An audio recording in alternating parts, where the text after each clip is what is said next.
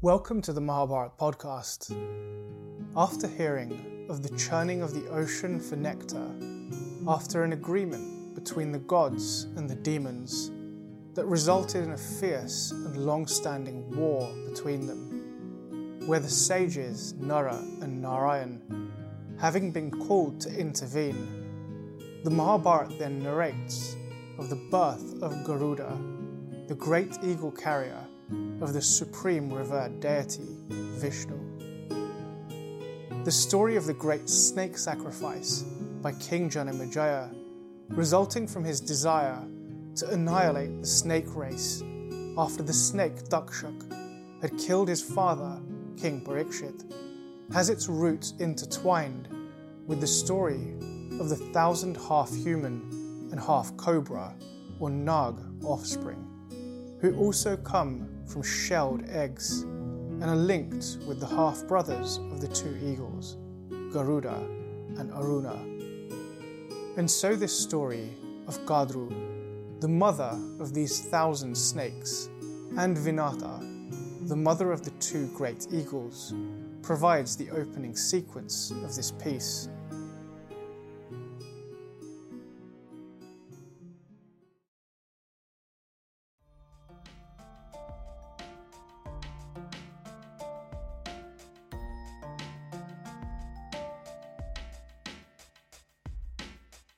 Kadru and her sister and co wife, Vinata, had grown a disdain for one another over time, competing for dominance over many things, including the love of their husband, Kashyap, over household affairs, and indeed, who amongst their children would be the most powerful in the world. In this spirit of sometimes careless competition and ambition, they had one day seen from afar the celestial steed Uchchaishrava of white hue. In the forests of Naimisha, Suta Goswami explains to sage Shonaka it was this horse, Uchchaishrava, about which Kadru, the wife of sage Kashyap, asked her sister and co wife Vinata, Tell me, amiable sister, without taking much time, of what colour the tail of Uchchaishrava is. And Vinata answered with haste, That prince of steeds is certainly white. What dost thou think, O sister? Say thou what is his hue. Let us lay a wager upon it. And Kadru replied, O Vinata of sweet smiles, I think that horse is black in its tail. Beauteous one, do bet with me that she who loseth will become the other's slave.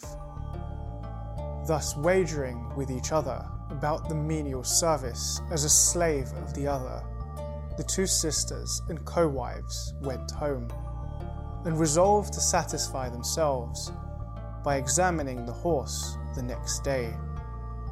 And Kadru bent upon practicing a maleficent deception, immediately ordered her thousand sons to transform themselves into black threads of hair and to cover the horse's tail in order that she might not become a slave to her sister. But her sons, the snakes, recognizing the ill motive of their mother Kadru, refused to do her bidding and Kadru consequently cursed them, saying, During the snake sacrifice of the wise king Janamejaya of the Pandava race, the god of fire Agni shall consume you all. And the creator Brahma heard this exceedingly cruel curse pronounced by Kadru that was impelled by the fates. And seeing that the snakes had multiplied exceedingly, overwhelming the dwellers of the forests. Brahma, moved by kindness towards his creatures, decided with all of the gods to sanction the terrible curse of death uttered by Kadru. Indeed, as the snakes were a virulent poison, great prowess and an excess of strength, and ever bent upon biting other creatures. Their mother's conduct towards them was ultimately convenient for the victims of the serpents. Fate ultimately inflicts the punishment of death on those who seek the death of others. The gods, having exchanged such sentiments with each other in this way, supported Kadru's act and went away. And Brahma, calling his grandson sage Kashyap, the son of sage Marishi, to him, spoke unto him these words O thou, pure one, who overcomest all thy enemies, these snakes begotten by you, through the boons granted by you to your wife Kadru, who are of virulent poison and huge bodies, and ever intent on biting other creatures have been cursed by their mother Kadru. O son, do not grieve for it in the least, for you are wise and acquainted with the truth. The destruction of the snakes in the sacrifice hath indeed been ordained long ago. Saying this, the divine creator of the universe, Brahma, comforted Kashyap Muni and imparted to that illustrious one the knowledge of neutralizing poison of a multitude of poisonous entities. Her rash and brazen idea over a bet with her co wife, despite her overall benevolent outlook, may not end well for Vinata. Would some heed to the intention of those close to her have saved her? What would be the fate of one who is benevolent but makes such a mistake, and that of those who conspired in a devious way. Only time will tell. And when the night had passed and the sun had risen in the morrow, the two sisters Kadru and Vinata, having laid a wager about slavery, went with haste and impatience to view the steed Uchchaishravas from a near point.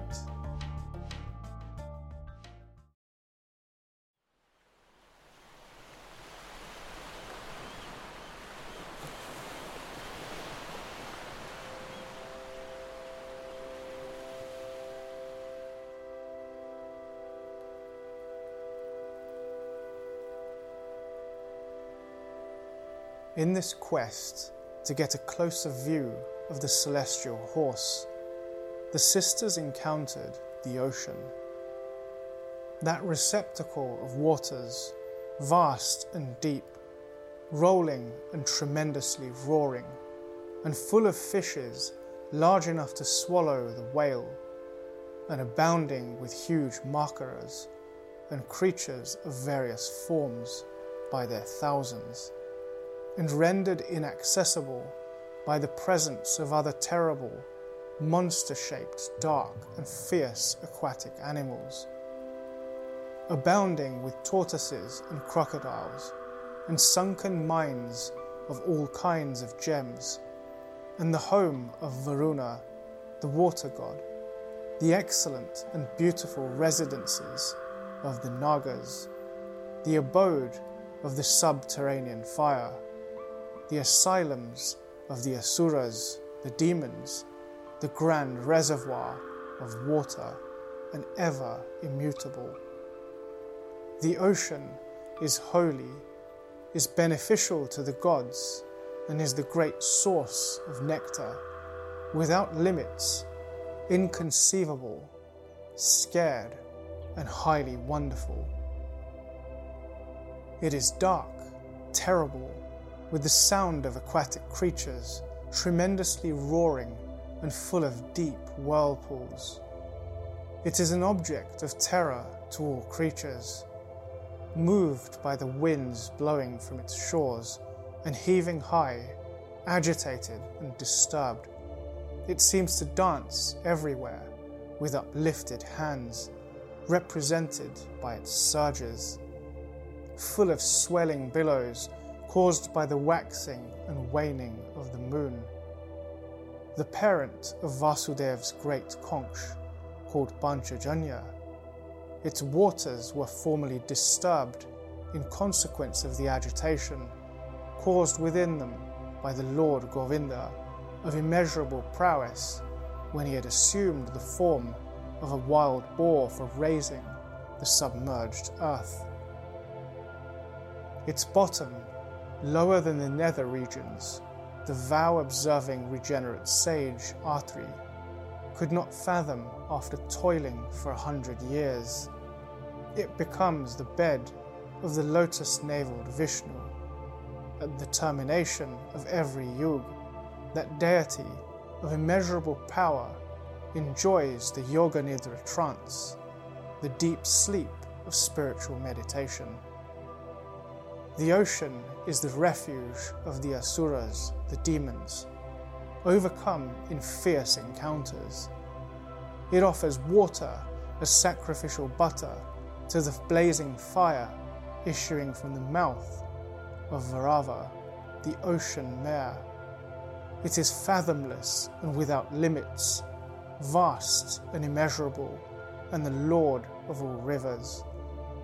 And they saw that unto it rushed mighty rivers by thousands, with proud gait, like amorous competitors, each eager for meeting it, forestalling the others.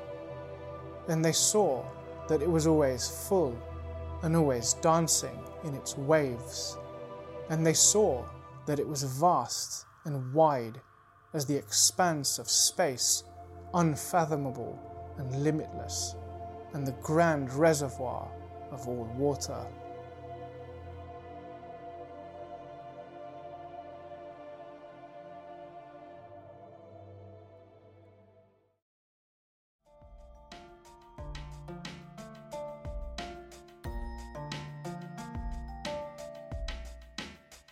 The Nagas, the race of half human, half cobra constitution, after deep consultation, having entered a state of resigned panic, having been cursed by their mother, arrived at the conclusion that they should do her bidding.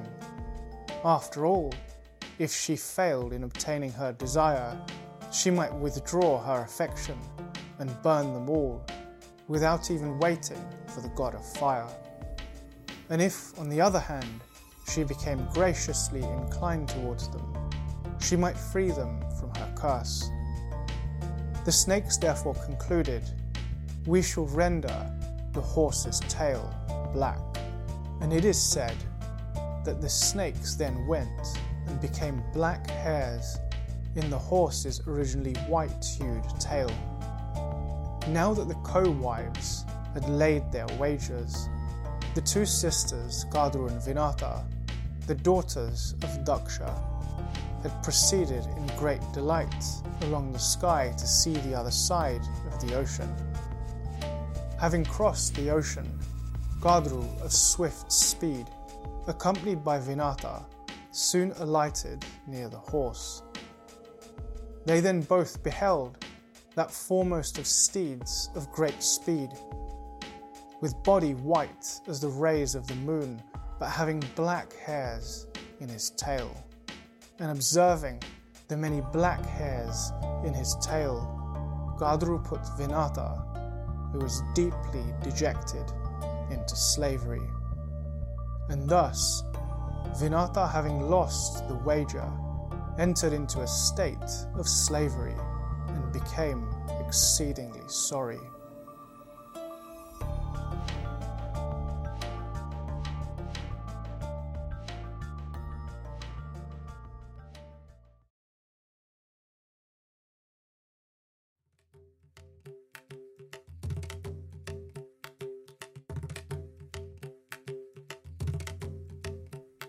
In the meantime, when his time came, burst forth from the egg, without the help of his mother, Garuda of great splendor, enkindling all the points of the universe, that mighty being endued with strength, that bird capable of assuming at will any form, of going at will anywhere, and of calling to his aid at will any measure of energy.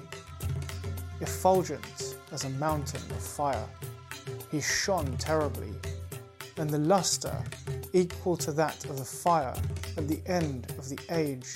His eyes were as bright as the lightning flash. And very soon after birth, that bird Garuda grew in size and increasing his frame, ascended into the skies. Fierce and vehemently roaring, he looked as terrible as the second ocean fire. And all of the deities, seeing him, sought the protection of Vibhavasu, Agni, the deity of fire. They bowed down to that deity of maniform folds, seated on his seat, and spoke unto him O Agni, extend not thy body, will thou consume us? Lo, this huge heap of thy flames is spreading wide. And the deity of fire replied to the gods, O ye, diligent persecutors of the demons, it is not as ye imagine. This being that causes thou the host of gods to tremble is none other than Garuda, of immense strength and equal to me in splendour, endued with great energy, and born to promote the joy of his dear mother, Vinata. Even the sight of this heap of effulgence has caused this delusion in you all. He is the mighty son of the sage Kashyap. He is the destroyer of the Nagas, the cobras, and he is engaged in the well being of all of the gods. He is a foe of the Daityas, the demons. Be not afraid of him in the least. Come with me and see. The gods, facing towards the shining brilliance that was Garuda, addressed him with these words Thou art the destroyer as well as the creator of all. Thou art the very Hiranyagarbha, the causal ocean of all existence. Thou art the progenitor of creation in the form of Daksha and the other Prajapatis. Thou art Indra, the king of the gods. Thou art Hayagriva, the horse necked incarnation of Vishnu. And thou art the arrow, Vishnu himself, as he became such in the hands of Shiva at the burning of the great demon Tripura. Thou art the Lord of the universe. Thou art the mouth of Vishnu. Thou art the four faced Padmaja. Thou art the wise Brahmana. Thou art Agni and Vayu and the other deities. Thou art knowledge. Thou art Maya the illusion to which we are all subject. Thou art the all pervading Spirit and the Lord of the gods. Thou art the great truth, and thou art fearless. Thou art ever unchanged, and thou art Brahma without attributes. Thou art the energy of the sun, and thou art the intellectual functions. Thou art our great protector, and the ocean of holiness. Thou art purity, and thou art bereft of the attributes of darkness. Thou art the possessor of the six high attributes, and thou art he who cannot be withstood in contest. From thee have emanated all things, and thou art of excellent deeds. Thou art all that has been and not been, and thou art pure knowledge. Thou displayest to us, as Surya, the sun god, does by his rays, this animate and inanimate universe. Thou darkenest the splendour of Surya, the sun, at every moment, and thou art the destroyer of all. Thou art all that is perishable and all that is imperishable, and thou art resplendent as Agni. O thou resplendent as Agni. O thou burnest all even as Surya, the deity of the sun, in his anger burneth all creatures. O terrible one, thou resistest even as the fire that destroys everything at the time of universal dissolution. O mighty Garuda, who movest in the skies, we seek thy protection. O Lord of birds, thy energy is extraordinary, thy splendour is that of fire, thy brightness is like that of lightning that no darkness can approach. Thou reachest the very clouds, and art both the cause and effect, the dispenser of boons and invincible in prowess. O Lord, this whole universe is rendered hot by thy splendour, bright as the lustre of molten gold. Protect these high souled gods, who overcome by thee and art terrified are flying along the heavens in different directions on their celestial vehicles. O thou, best of birds, thou Lord of all, thou art the son of the merciful and high souled Kashyap. Therefore, be not wroth with us, but have mercy on us and the universe. Thou art supreme, O pacify thy anger and preserve us.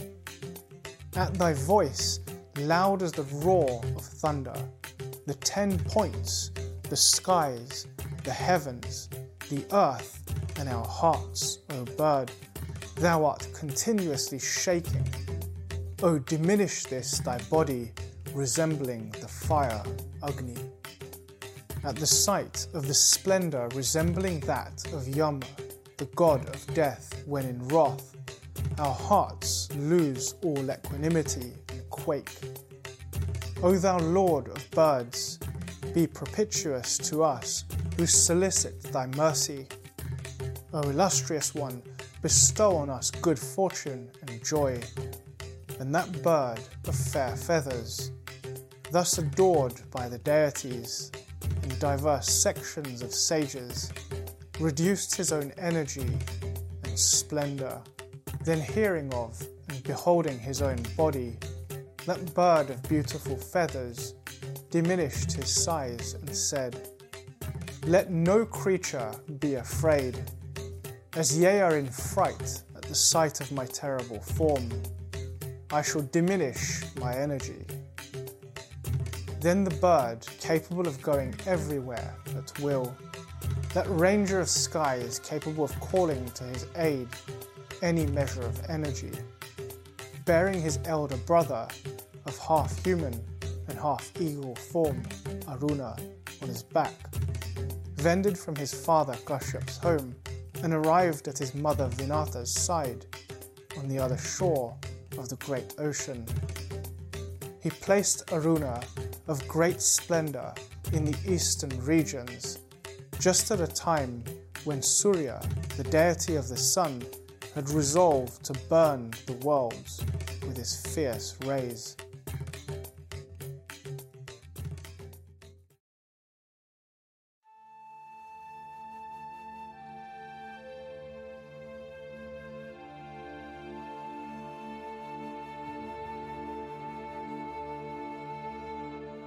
The sage Shonak then asked Suta Goswami, When did the revered Surya resolve at the time to burn the worlds.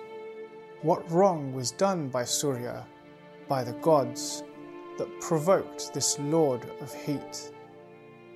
And Suta Goswami replied, O sinless one, when Rahu was drinking nectar amongst the gods at the time of the churning of the ocean, he was pointed out to the gods by Surya and Soma. And from that time, Rahu conceived an enmity towards those Surya and Soma. And upon this, Rahu sought to devour his afflictor Surya, became wroth, and he thought, Oh, this enmity of Rahu towards me has sprung only from my desire of benefiting the gods, but the dire consequence of helping them all, I alone have to sustain. Indeed, at this pass, help I obtain not. And before the very eyes of the denizens of heaven, I am going to be devoured by Rahu, and they brook it quietly. Therefore, in my anguish, for the destruction of the worlds, I must strive. And with this resolution, that deity of the sun, Surya, went to the mountains of the west. From that place, he began to radiate his heat with his maximum exertion for the destruction of the world. And then the great sages, approaching the gods, spoke unto them Lo, in the middle of the night springeth a great heat, striking terror into every heart, and destructive of the three worlds. Then the gods, accompanied by the sages, approached the grandsire Brahma in reverence and said unto him, O Brahma, what is this great heat today that causeth such panic? Surya hath not yet risen, still the destruction of the world is obvious. O Lord, what will happen when he doth not rise? The grandsire, Lord Brahma, then replied, Indeed, Surya is prepared to rise today for the destruction of the world. As soon as he will appear, he will burn everything into a heap of ashes. By me, however, hath the remedy been provided beforehand. The intelligent son of Kashyap is known to all by the name of Aruna, a frame of half human and half eagle. Aruna is of huge body and of great splendor. He shall stay in front of Surya, doing the duty of his charioteer, and taking away all the energy of the former. And this will ensure the welfare of the worlds, the sages, and all of the dwellers in heaven. And Aruna, at the behest of Brahma, did all that he was ordered to do. And Surya rose, veiled by Aruna's person, avoiding the burning of creation. I have told thee now, O Shaunaka, why Surya was in wrath, and how Aruna, the brother of Garuda and son of Vinata, was appointed as his charioteer. Hear next of that other question asked by thee a little while ago.